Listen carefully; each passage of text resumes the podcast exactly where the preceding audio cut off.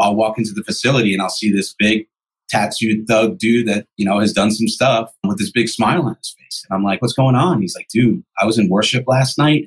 The light went on. And like, I don't know what happened necessarily, but like Jesus stepped into my darkness. Mm. And like, I know I'm going to be okay. When you find yourself between here and there, the now and the then, it can feel difficult to embrace life and all that it has to offer, especially when you feel like you haven't arrived yet. Wherever you're at, though, we want to help in that beautiful struggle of transitioning well through aspects of faith and life with the places between, a podcast all about transitions. Hi, I'm your host, Wendy. I'm a storyteller and a creative with a passion for adventure, fitness, and faith. What began as a love for travel, experiences, and community turned into helping clients around the country tell their own stories and inviting others to join them. I've always been passionate about people fully living. That means navigating those places between, opening up a safe space to have conversations, and encouraging growth along the journey. So join me as we explore what it's like to transition well on the places between.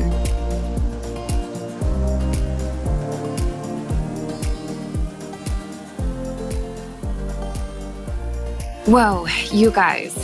We have a treat for you this week. I'm truly honored to host a conversation with a guy doing incredible things in the lives of people on a journey towards freedom freedom from addiction, depression, dark thoughts, and from the many life controlling elements of human nature. He's a pastor and a friend of so many He's been in the trenches and experienced rescue in ways you couldn't begin to imagine. As someone who's seen the depths of darkness overcome in so many people's lives, Daniel is a legit on fire leader helping people find freedom from a life of addiction. He's married with two kids. You can catch him on the tops of snow covered mountains or on the streets of Denver, doing life with a bunch of people in the places between. I can't wait to share this conversation with you. So pull up a chair, grab a cup of coffee, and dive in with us to the places between. Daniel, it's so great to connect with you. Thanks yeah, good, good to see you. It's been a while. It has been. Yeah. I'm trying to think the last, well, I guess we all have that excuse of this thing called COVID that mm. getting to avoid seeing people face to face, but yeah. it's good to connect with you. I'm excited to dive into a little bit of your story today and just want to get started by having you share with our listeners a little bit about where you find yourself, a little bit about who you are and then maybe something that people wouldn't know about you um, just by listening? Well, I'm 46 now. Got a little extra gray in the beard because of COVID and stress, but that's all right. um, I grew up uh, on the Jersey Shore um, in New Jersey and not like the fist pumping Jersey Shore that you see on TV. It was oh my gosh, really really cool surf community and skate community growing up. And I absolutely love the East Coast uh, with all my heart. Uh, for me, I'm an avid uh, Nike Air Max collector. And so I love doing that and a little obsessed with sneakers. Um, and then in my free time, my favorite thing to do is uh, hang out with my amazing wife and my cool kids and you know dig through crates of records at record stores in downtown denver trying to find rare vinyl you know of music that i loved growing up as a teenager and stuff like that. Oh i love that. That's so fun. I was in california this last summer and i had texted i have a niece and three nephews that are a bit older like high school age and i texted them and i was like hey is this vinyl cool? Like of course, yeah. don't say that. Like, is this cool? You're just like, hey, do you want this? I can buy it for you. yeah, I collect music from when music was really good in the 90s and 2000s and stuff like that. So, oh, that's awesome. And how old are your kids now? Uh, my daughter is 14, Guinevere, and my son is uh, 16 years old, Gavin, and he's nearing six feet tall. And um, they're just so fun and awesome to hang out with. And they're super sarcastic and goofballs. And, and I love that. Well, it sounds like you have an awesome family. And for listeners that are tuning in, one thing you might not know because you're not watching, you're actually listening, is Daniel has this sweet beard. like it's how long is it now? Like 10 no inches? I have no idea. I've never measured. That's amazing. That is so great. Thank Guys, you. You'll get to see the even just the graphics of our podcast. So that's pretty fun. Yeah. Do you remember a day that you didn't have a beard? It's been a long, long time.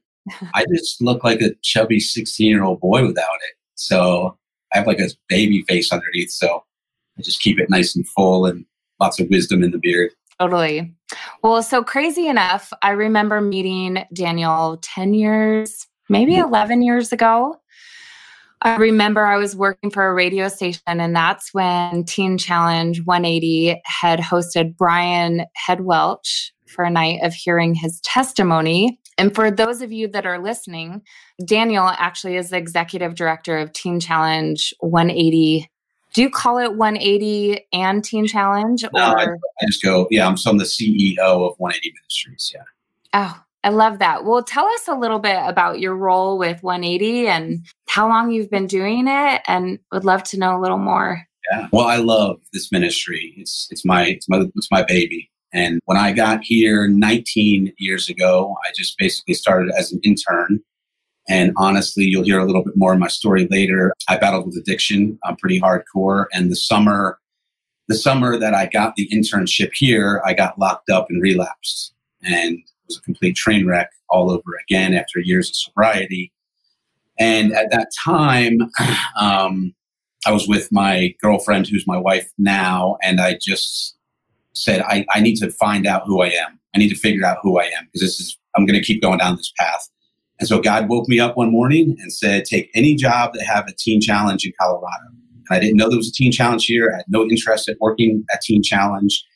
And so the ministry then, as Teen Challenge was kind of struggling, and uh, me and my team rebranded it as 180 Ministries. And that's kind of when Red Rocks Church was just planted and Flatirons was just planted. So I was kind of coming up with all these these young new people who, you know, at least me, I didn't know what I was doing. And so over the 19 years, we've grown it to three centers. Um, wow. so we, have, we, have, an adult men's center. We have a uh, adolescent teen girl center, which is a Christian academy outside of Salt Lake City. And then we have a, uh, a home for uh, abused women and their children over on the western slope. Wow. Wow. I guess I didn't realize you were doing three like three different centers. That's incredible. So how long is the program? Is it for each center is it all the same length of the program or yeah, for the most part it's it's one year of residential, you know, treatment and therapy and building community. And what does that look like in terms of entering the program? Like can a family be like you're off the rehab or is it is it at will? Is it what does that look like? It's kind of all the above, but it's it is voluntary. And we find that when somebody does it voluntarily, there's more success, there's more skin in the game. But there's definitely, you know, addiction. Addiction is a monster, right? And it creates havoc in the family and, and in, in, in everything that it touches. So there's finagling, there's coaching families. Hey, like you know, this is how we get them in, and this is how we get this this young lady in. And so there's some of that, but but at the end of the day, it is voluntary for people who really want help, and they really only have to show that much incentive to be, mm-hmm. you know, say they're tired with their old life and to enroll in the program.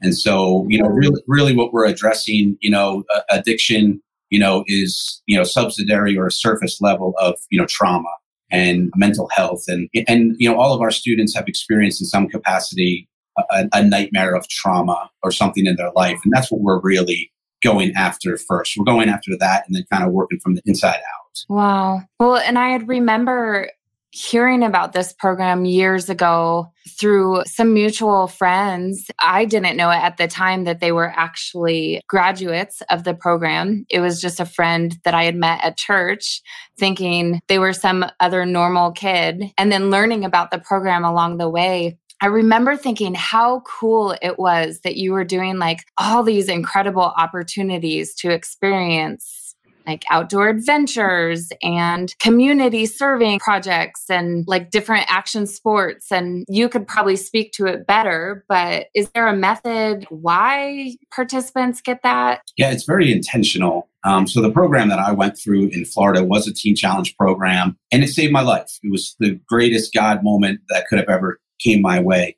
But if I'm speaking honestly, it was very legalistic. And in my opinion, it did not have a realistic approach to recovery and Christianity. Mm-hmm. And so we developed 180 Ministries. We said, okay, how do we all live our lives? Our lives are fun. We snowboard, BMX bike, camping, fishing, the whole nine. And so why would we not just mirror how we're living an exciting Christian life to people in recovery? And so we were, we're very intentional about snowboard trips and whitewater rafting trips because we want to show our students like there is a really, really good life on the other side of this. This is not just AA meetings and being very staunch and living in desperation, white knuckling it to not use drugs ever again. There's life on the other side of this thing. Wow. Yeah. Well, and so many times, like I remember having that conversation over 10 years ago. I was going through a breakup actually, and I was explaining all these reasons why it wasn't going to work. And I just was super serious about my relationship with the Lord. But I had just said I didn't want the difference to be that I got up early on a Sunday versus you know everybody else getting to sleep in from their hangover the night before right. and and i wasn't meaning that as an insult but i was just like chasing jesus and experiencing the life that he has to offer isn't going to be me staying at home like knitting quilts it's going to be right. yeah. living this full adventure of like i still love to snowboard i still love to be out experiencing life and having adventures and and offering that to someone as like you can experience this life if you come out of that lifestyle look at how amazing it can be and we have so many people that come into the program that just because of the lifestyle choices they've never experienced any of those things at all yeah. and when you're sitting on a mountain uh, you know in two feet of powder with somebody that's never been on a mountain or maybe even seen snow because we get people from all over the country and you look at the glow on their face and like this mm. this is possible. I'm like yes people do. They enjoy life and you can enjoy life too with us. Yeah. Yeah absolutely. Well it's not every day that you get to see somebody like transform before your eyes in a mm. year's program um, personally being friends with some of the graduates I know that life change really is possible. So it's all because of Jesus, right? 100%, 1000%. And just for us, we're really good at our job. We're really good at loving and building community and counseling. But the, the amazing part about all three of the programs is having, you know, the Holy Spirit being in charge. Mm-hmm. And for us as leaders to say, this is not our ministry. This is, um, you know, Jesus is the CEO, right, of this thing. And, you know, we deal with felons and criminals and people that have done things that they think are unforgivable and maybe the world thinks is unforgivable. And people that really struggle in, in some real serious horrific darkness. And then sometimes you know we'll deal with all this and we'll see the progression you know kind of slow. And then i'll walk into the facility and i'll see this big tattooed thug dude that you know has done some stuff with this big smile on his face and i'm like what's going on he's like dude i was in worship last night the light went on. And like, I don't know what happened necessarily, but like Jesus stepped into my darkness. Mm. And, like, I know I'm going to be okay. And that's, mm. that, that's the whole thing. That's the, that's the whole reward there. You know, I'm pro all counseling. I'm pro all methods of recovery. But when you have that light go on with Jesus in your heart, it's a, it's a game changer. And you know that. You've seen that. Yeah, that's so good. You know, I've heard from a number of musicians or even speakers recently and maybe it's just something for God to like get my attention, but I keep hearing that one word from God is life changing. And it's, we can do all these things to fulfill our soul or chase after things. But if you have like one word with God, it changes everything. Yeah, it's beautiful. It's an amazing experience. So it's funny, you and I were joking on the phone, and I'd love to just because some of our listeners that are listening, they remember things from their childhood that could be a little wild, like, I can't believe my parents made me do that. But just for those that have listened, if you listen to the episode with David Smith, he was actually the program that he talked about in his episode uh, was a 180 program that Daniel runs. And so, for those of you that haven't listened to that episode, go back and see if you can listen. And yeah. it's funny, you and I were talking recently about the uh, detention or if you get caught messing up or something about the program where he had to transcribe the entire book of Psalms, entire. Yeah. Yeah. so I just think that's, and I just remember thinking, gosh, I can't wait to do that with my kids, which I'm sure they'd love me for. Right. You know, getting to have that flow through you. I mean, you have to think when you're transcribing. So mm-hmm. that's getting God's word. If you haven't listened, go, go back to her podcast with David Smith. It's hysterical and enlightening.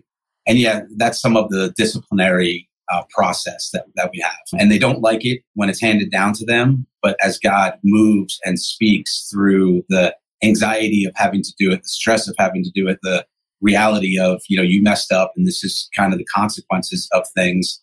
And nine out of ten times it works. Mm-hmm. and they're in the word and they're reading and it's enlightening them. And like david smith you know perfect example. Love the guy. He's my brother. Um, but he was a knucklehead man. He was just not getting it. And um, as as the word of god started to saturate his soul and he's the guy who you know, and, and he he wouldn't be mad about me saying this. He's the guy who's annoying in worship because he's so loud and he's so passionate and he's just going for it. Some of the new students are like, "Man, this guy," and I'm like, "Well, go get what he's what he has," and, and that's what, that's that's where life comes from. And so his his story is just phenomenal. He's an amazing amazing person. Well, and I bet that's also encouraging and also bewildering to some of your men that are in the program that are like, what is that that they have that I don't?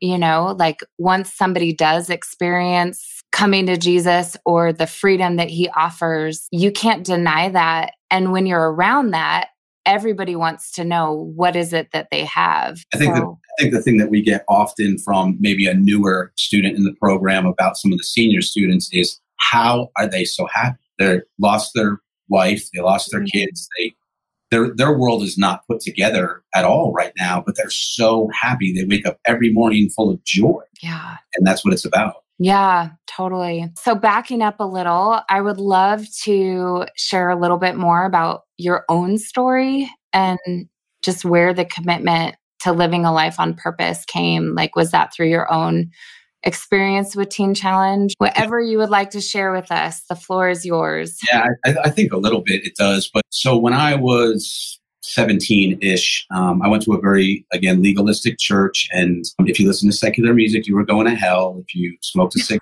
you were going to hell. It was very intense. And I was in a Christian school at that time. I was working on the boardwalk in uh, New Jersey, and some guy introduced me to LSD, acid.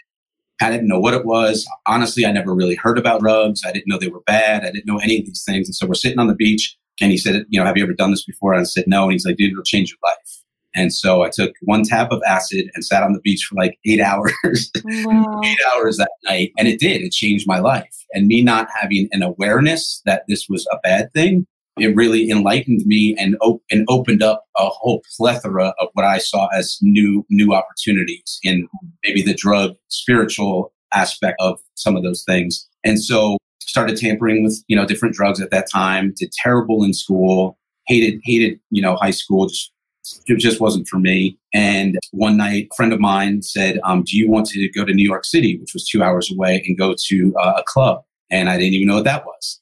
And so it was funny because the only seat available, because everybody's packed in the car, was the trunk. So I rode in the trunk oh. to, to New York City and we pull up and there is, it, it was a club called the Limelight and it's an old converted Catholic Catholic church. And the people online like had purple hair and dreadlocks and platform shoes. And they were like, they were being themselves. They were they were living what I saw to be an extraordinary, life that I had never experienced. And so that night in that club, it, it changed everything. And so I full on became what they called back then was a club kid. And so I eventually moved to uh, Jersey City and worked in Manhattan. And I was just at nightclubs and raves. And festivals three, four times a week, doing every drug under the sun. You know, I was animal tranquilizers, angel dust, ecstasy, cocaine, just everything. Wow. And so I remember having a conscious talk with God in Soho where I worked in New York. And I remember saying, Hey, like, I believe in you and I know about you, but I'm really digging this new Daniel, this new lifestyle. And so don't send anybody to come get me kind of thing. And he didn't. And I spent the next X amount of years living in New York City, um, working at really fancy bars and stuff where, you know, celebrities would come and they'd have Lamborghinis outside and all that stuff.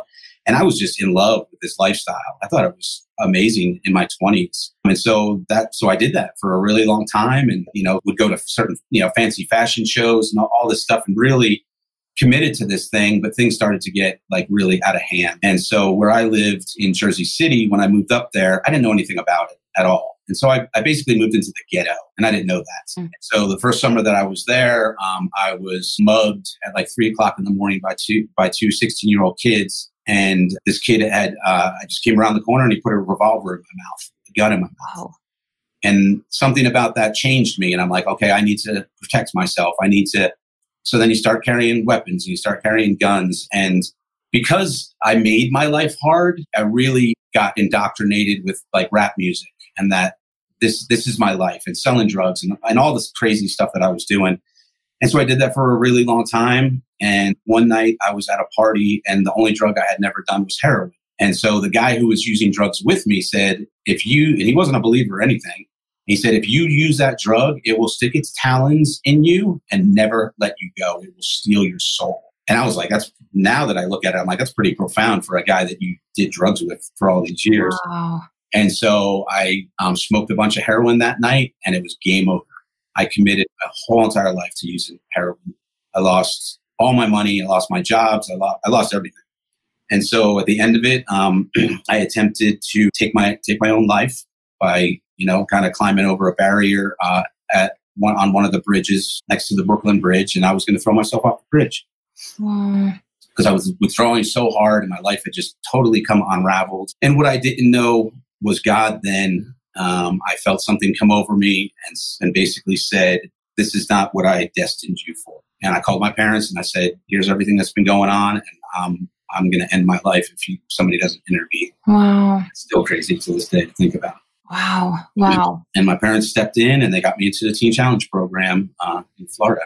And my experience there was, man, I tried to leave so many times. I tried to fight people so many times. And one night, you know, they're doing the church thing every night. Everybody, like I was saying, everybody's happy, everybody's joyful, but I, and I'm miserable inside. I hate, I hate everything. And I was, I had a one way ticket to Jackson Hole in my back pocket that nobody knew that I had, and that was my escape plan. And I was getting ready to leave, and another dude who uh, was there from New York, who was, you know, 35, 40, he's like, dude, just go in the chapel one more time, lay it all out there, say what you got to say to God, just give it one more shot. He's like, because you'll turn out like me, you know, at 40 years old, still addicted to heroin, mm-hmm. in and out of jail. So I go into the chapel, and honestly, it's just dark. There's no music on, and I just start cursing God out. I just start blaming him that he dealt me this dirty hand in life. He made me this way. And I start screaming and kicking, and you know how it works with Jesus. I just all of a sudden, I mean, I just felt these arms mm-hmm. kind of around my come around my back and this warmth come over my body and this like glow started, this like ember started like glowing in my heart. And I had not felt love or loved in a decade. And I just cried my eyes out and I said, I was sorry. I said, I'm sorry for doing all this in life. And I walked out of that, that chapel changed forever. Wow. That's beautiful. That's, first of all, thank you for sharing your story because I'm sure it's not, it can't be easy to remember like the hardships of that. And, and I know you share your story a lot, even with your, your students. And yet at the same time, like, I'm sure you feel the weight of it every time. Yeah. So I just want to say thank you for sharing that with us. Um, and then also acknowledge like how beautiful God's rescue is mm. just over our journeys. You know, I just think of the people that I know in addition to you that have just been through these really hard earlier years and then just experience radical rescue and i think that that's that's god's heart for all of us and i even just think of like people that are so-called nominal believers of just like well i do this because this is what i was raised to or like i show up at church on a sunday but you know my life is kind of like mundane or it kind of sucks in between and I don't really have a purpose worth living for. And it's like getting to see God radically rescue people is that's, I feel like, I literally feel like that's what life is about. It's definitely the coolest part of the job because for me and my team, there is just absolutely no one on the face of this planet. And so, if listeners, if you're listening to this and you're struggling or not, or you don't feel that life, there is just no one beyond his grasp. Period. I have seen, I have seen some of the worst case scenarios in 20 years that I think anybody could see, even to the point where I'm like, there's no way this this person's going to turn their life around. It's that dark. It's that destroy, and and that's just my carnal mind sometimes. And God always steps in, mm-hmm. always. And so if you're listening, you're, you're wrestling with things, or life is just not what you imagined, man, turn it over to Him. In the in, He's not going to come when things are fixed, right? He's He's going to come when things are a disaster, when things are broken, when things are mundane. But if you just let Him in, your whole life will change. And it doesn't mean everything around you will be fixed immediately, but your your life will be better for it. Amen. Yeah, I love that. So having gone through the program of Teen Challenge, when did you know that you wanted to start something like 180 in Colorado? Well, it's interesting because I, I wanted to be prepared for this. So I listened to like all 32 of your podcasts. Oh my gosh. That's amazing. I, just, I just burned through them all. Like, what is she looking for from me? What, what do I say? You know, all these things. And I was just like, just amazing people out there that you've interviewed. Wow. Just so, so impressed with people's lives. And, and I think one of the things that really comes to mind, um, you know, is like, I think viewers and listeners can have this idea of, well, yeah, Daniel had a tragic story, but but he made it, and it was probably easy, or God anointed him. And I think the thing I want to say, especially with the places in between, I love that so much. And if you're in that place in between, for me, there was never a game plan. I never had I never had it figured out. I never had a thought, go build 180. I never I, I don't even know if I still do right now, you know? And it was, I was in that place between where I didn't want to li- live the same life. And God sent me here. And when I got here, it was a mess and there were a lot of complications and I almost got fired three times. And, and so you're like, okay, this great story, but behind the scenes, it's like, okay, I almost got fired and like ministry was a struggle and trying to figure, figure it all out, but there was never a game plan. My heart had, I mean, I was a sleaze bag. I, I did some really terrible things. And I just had always had the thought if God God was going to show up for this loser guy, he's gonna, he could show up for everybody else. Mm. And so that's just been my heart. Just like I love all of my friends, and you know, for the most part, are from the island of misfit toys, right? Yeah. They don't feel like they belong. They don't feel like they fit in, but they all have a dream. And if you have the dream, everything else will eventually fall into place. And so I just didn't compromise for a better paycheck. I didn't compromise for the easy route. I'm not an easy route guy. And so I think that when you're in that place between and you're saying, why God or when God or how come this happens to this person over here and not me? It's easy to look at their success and say that came easily. And it did for many people. And so if you're in that place between and you think you need to have a plan or a strategy and you don't have one and you're struggling, I think that's great. As long as you're focused on the passion, you're focused on the reason, and you're letting the haters f- fuel your fire to, to be better and to go after your dreams, uh, then, it, then it'll happen. Because I, I didn't strategize any of this at all. yeah.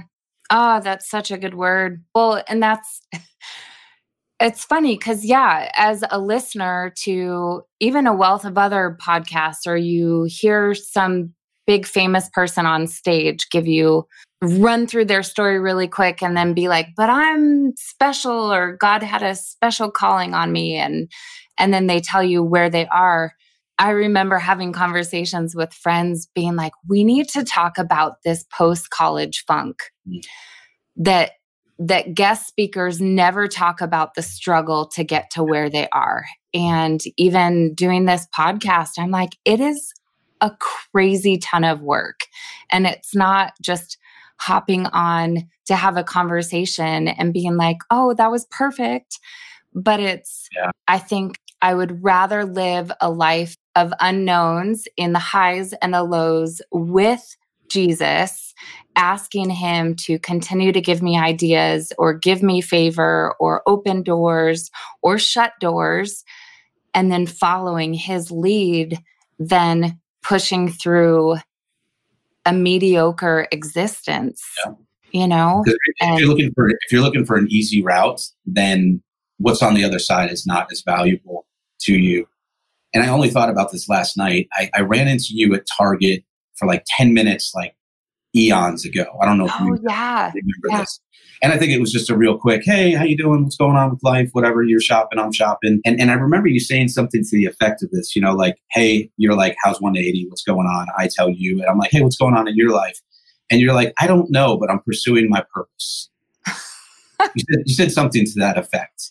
And yeah. I think, and, and that's it right there is like, you know, I don't know, but I'm pursuing my purpose. Yeah. And God's, and God's like, I love that because the thing that I've experienced over and over with Jesus is, you know, it's like as a dad, I think I get more joy in wrapping the Christmas presents for my kids than they do opening it because there's all this excitement about buying it as a dad and seeing the, seeing their, their face. And I think Jesus is the same way. It's like the anticipation for Christmas the anticipation for your dreams, Jesus is just like, you wait and see what I'm about to unwrap. You Christmas. And sometimes Christmas takes two years or three years. But if you wait for that that present from him to fulfill your dreams, wow, it's so real, it's so authentic, it's so beautiful. And when you get to that spot and you're reveling in it and you're like, the journey was so worth it. Yeah. Well, and how unique and cool is it of the Lord to, because he knows us so well that he's not just going to be like, all right, here's everything. You can have it all right when you ask, because he knows that either A, we wouldn't have the character or the integrity to handle it. You know, we'd just go below it. Or B, we'd be like, okay, sweet, thanks. And then we would have no relationship with him. And for me, I don't know if you can speak to this as well some of my most intimate, crazy, cool, God fulfilling moments have been in the darkest depths of my struggle of like, God, I don't see you. I don't know where you are. Can you please let me like know that you're in this? Yeah. You know, and just I think it's he wants to do a relationship with us. So it goes back to that scripture of blessed are those who mourn. Like it's I think God likes to come lower with us to be like, I'm in this too with you. Yeah. You know? Well, and it's it's out of that desperation and again that authenticity.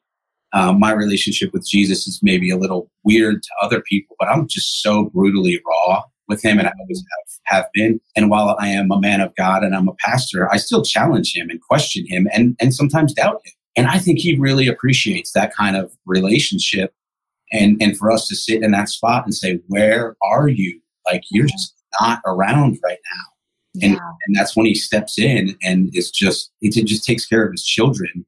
And he speaks to us all in so many different ways you know and the hardship of the job is you know dealing with addicts is um, you do a lot of funerals. Mm. a lot. And these are this is my family. Yeah. And you know most of the time you're asked you're the guy who's asked to do the funeral. And those are tough. Yeah. and that's where everybody is where are you god? But there's always at the funeral there's always this legacy spoken about about the individual. The focus isn't on how they died or the tragedy of that moment. It's always on this beautiful soul that maybe gave their life to jesus left the program early. Unfortunately stuff happens. But that's a dark spot. And in the middle of that families and myself and my and my wife Jesus is right there every time. Yeah. So, how would you? Maybe somebody is listening to this for the first time and they don't know how to hear from the Lord. They're like, mm, the audible voice thing, that kind of freaks me out. How would you describe hearing from God? Like, any tips of advice in terms of getting before the Lord? And for yeah. me, it's just about being real. Yeah. but, well, I think you have a, a, myriad of people who possibly listen, right? The non believer, the, the mundane relationship, the person really desperately struggling. I think it all comes down to the same thing. What, what's the Christianese? Your, your quiet place, right? Or your secret place. Um, but that's so real. And you just sit by, you sit on the side of your bed um, with the lights off, whatever. And you sit there and you just say, here I am. And I don't get you and I don't get this life and I don't understand this. But they say you're real and they say that you bring joy and that you bring peace and all these things. And I want that. And you rest. We, in, in our society, we have the biggest problem. I'm preaching to the choir. We do not rest. Mm-hmm. We, take, we take rest as go on vacation. But if you take 30 minutes, 15 minutes sitting in your room, you know, devices off, no noise, and you just rest with God for 15 minutes and just talk to him. And he comes different ways, right? For a lot of times it's just peace in my heart. And, and the peace is unexplainable at, at, at times, but I get it. And so for the listeners out there, I'm telling you, test this. This is mm-hmm. the litmus test. And if you get an audible voice, that's so sick. I've never had that happen. Like that's cool. and and for me again like the, the biggest thing in my life to keep me connected is is worship and when i when i was becoming a christian this is really funny i would hear i would hear worship music and i honestly thought it was like romantic like love song mu- music about like you know a guy and a girl or whatever so i didn't connect them like okay they're saying all these lovey kind of things and then i was like oh they're they're like talking to jesus about how how we love I love Jesus and Jesus loves me and and all these other things. And so I, I, it took me a while, but then I fell in love with worship music. Mm. And for me, it's almost every single day. And and it's just you know sometimes it's not the classic Christian thing, worshiping, raising your hands, having this experience with God. A lot of my worship is on my knees crying for the next soul that I'm going to encounter, pleading with God for protection over my children and my wife. And they're ugly cries and they're desperate cries. And so it's, it's not always just worship this, you know, beautiful, powerful. It's always powerful, but to the listener, I don't want you to be misconstrued by we go to church and we listen to three songs and we raise our hands and, and game over.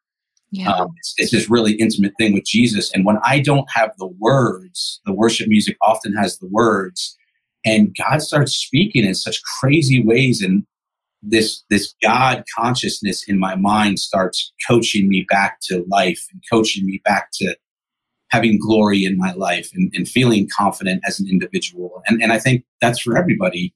You know, we all kind of have the voices in our head, right? And the the critics in our heart that yell at us that we're not good enough or we're, we're you know not successful. And when I listen to worship music, all those voices are silenced. Amen. Amen I think that, that uh, you know that speaks to everybody who's listening. That I think as humans we all go through that. Yeah, that's it's so funny because I think back in my 20s, I was always like, I want to be a cool Christian. What does that mean? yeah. But it's because it's so countercultural, right? And now I I would look at my life and I'm like, oh my gosh, I am like by definition a total Jesus freak. Like it's and yet worship you know, it's sad to me when people are like, well, I guess I'll just pray about it as almost like a last resort where I'm like, that needs to be our first like our first source of like we're going straight to God. We're we're running to worship because I truly believe that that is how we encounter God. That is how we fight our battles. When you get to worship on this side of heaven, the worshiping as a sacrifice of praise like that is we don't get that in in heaven like in heaven all of our hard stuff is going to be removed so we're not going to have to worship when it's hard yeah, it's yeah. not going to be a sacrifice to us whereas like now i think getting before the lord and worship on a daily basis it feels like worship is a lifestyle absolutely and for me it's like you know my day it's it's it's got to be a daily routine you know, for me. And, and it's, and, and you get to the point, at least where I'm at, where it's effortless. Like yeah. I want to be with God. I want to hear what He says about me and how He feels about me. And yeah. it's funny, I really did fall in love with Jesus so hardcore when I was in Teen Challenge. And this, this, I might sound like a dork or whatever, but I literally was so in love with him that I would ask Jesus in the morning what he wanted me to wear. Oh, that's amazing. Because I just wanted, I wanted that much. Like, and I was silly about it. Do you like these pants? Do you like these? Like, I want to go about my day, but I want you to be like heavily involved in the details of my life. You know? Oh, that's so good. Well, and that's, that's kind of the adventure, right? Like, so you can go to almost a level where you're like, okay, God, it's the beginning of my day. Where do you want me to go today? Who do you want me to talk to? Like, do you want me to speak about you to the mail guy or at a coffee shop and like just asking God, I think that's kind of the fun adventure of being at a coffee shop and being like, God, send me somebody to talk to. Yeah, divine appointment, right? Oh. Divine appointment's a beautiful thing. And and everybody listening is capable of divine appointment no matter where you're at in life. Absolutely. Well, it's not every day that you get to talk to people that have had such an impact on so many others and I know that you wouldn't brag on your efforts, but I know that God's work, both in and through your life, has impacted countless men and women. Um, so I just want to say thank you. I know you've brought hope even just to my extended family in a roundabout way. You know what that's about. So thank you. The lives that you pour into, they can thank you as a mentor and a role in their life to helping them achieve freedom from substance and addiction. And we need more people like you. So I just want to say thank you for your ministry. That's awesome. I mean, none of it happens without my wife being the support. Like she's just this enchanted, beautiful, amazing. Yeah. I mean, she just like because I'm a tough dude to deal with. Like I don't I don't accept failure. I don't like being told no um, and and I get myself stuck. And she's just this patient, amazing person who just sits with me and lets me cry with her when times are tough and says such profound things. You know, so she's she's the backbone of 180. You know, yeah, I love that. Well, and you've also gotten to experience like bringing home the miraculous stories with her too, right? So, like, I want to be cautious of listeners' time, but can you think of like one or two miraculous stories that you've gotten to celebrate with her? Because I know she's a prayer warrior with you along the journey. There's so many, and she's and she, and she gets really hopped up about it. She'll just out of the blue sometimes say, "Okay, tell me tell me one of the stories. Tell me what's going on with this person." Or, and she knows them all by name, and you know they're they're regular, you know, household names in our, in our house. And there's two stories. I'll make them really short. But there was this one girl um, that I met at the Utah program. She must have been like 13 years old. Horrible story. Like locked in a closet in hotel rooms while her mom's prostituting. Train wreck. Train wreck. Terrible stuff. And she was just beyond hopeless. And you know, speaking into her life and trying to help her and love her. And she's like this little girl. And I, I actually just a couple days ago got an email from her. Um, she's 20 now. She's been living for Jesus. She's completely healed of all the trauma. She said, life's been, life has been hard, but I appreciate your team and I appreciate you that you sat and you took took the time to love and respect me as a young lady. And just to, just to get that, I was just like, Jesus, Amen. That's awesome. And yeah, uh, recently, recently at the Men's Center, you know, uh, we had a guy that came in through the Denver Dream Center was recommended, and you know, we interview people. We don't really take people on a whim. Sometimes we want to see if they really want it. And this young man showed up at my front door, uh, just destroyed, just a broken mess, full full blown heroin addict, mm-hmm. lost lost everything. And I was like, well, you know, we kind of got to do the interview, blase, blase. And he's like, and I have stage four cancer. And he's like, because of my addiction and because of my cancer, because I haven't I haven't gone to treatment at all, he's like, I'll be dead in I'll be dead in a couple months. And the Holy Spirit said, even if you don't have the sponsorship funds or the money, take them, and I'll figure the rest out for you. And I said, the Lord's just speaking to me right now, and I'm going to take you into the program. And so he has gone through chemo. He is on fire for Jesus. He is in remission from his cancer. And he's the dude in the cancer ward telling people about Jesus. He's a beautiful, beautiful human being, man. Wow. Wow. Praise God. That's awesome. Wow. Yes, there's encounters like that that, gosh, those miracle stories, it's like, that's what makes this life worth it. That's why I wake up every day and go to work because it's not really work. Yeah. Yeah. So as we start to wrap up, got to ask all my guests what place would you say you're between? And then how can we also pray for you this year? I would just be praying, you know, just again for the power of the Holy Spirit. You know, uh, somebody asked me a while back, if you had all the money in the world, what would you do with it? And I said, I would buy a Lamborghini first. Um, and then I would go and save every homeless man and woman and child and give them housing and give them a, a brand new start and give them everything that they've never had. And so there's just so many out there. And if you roll around, you know, Denver or the city, you see it everywhere. And it breaks my heart. And so I guess I'm saying, you know, pray for the Lord to, to bring us those people or to give us divine encounters. I mean, I have so many crazy encounters with, with people living on the streets and, and God just sends us out there and just, God is like, just give them love. And so, you know, I, I just pray for, you know, more masses of people to be able to gravitate towards 180 and other programs to to get the, the life that they deserve. Yeah, that's so good. We'll absolutely be praying for you and your ministry. And just thank you again for sharing with us. Listeners, I will tag in the show notes ways that you can find more information about Daniel's ministry with 180 and the program in Utah for the teen girls. And what a great week getting yeah. to share all God's goodness and your story, Daniel. Thank you again for sharing that with us. Super honored to ask. Thank you. Absolutely. Thanks for joining us on the places between.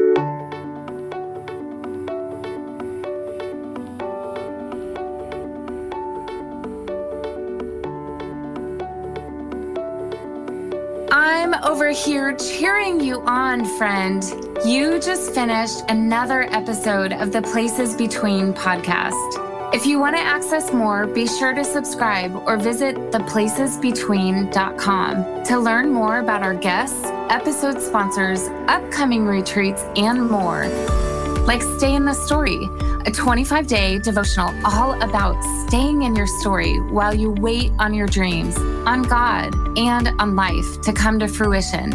And lastly, if you're looking for an online community of people who also want to transition well, then come say hi over on Instagram at the places between. As always, thanks for taking time to dive into the places between. Until next time, keep enjoying that journey.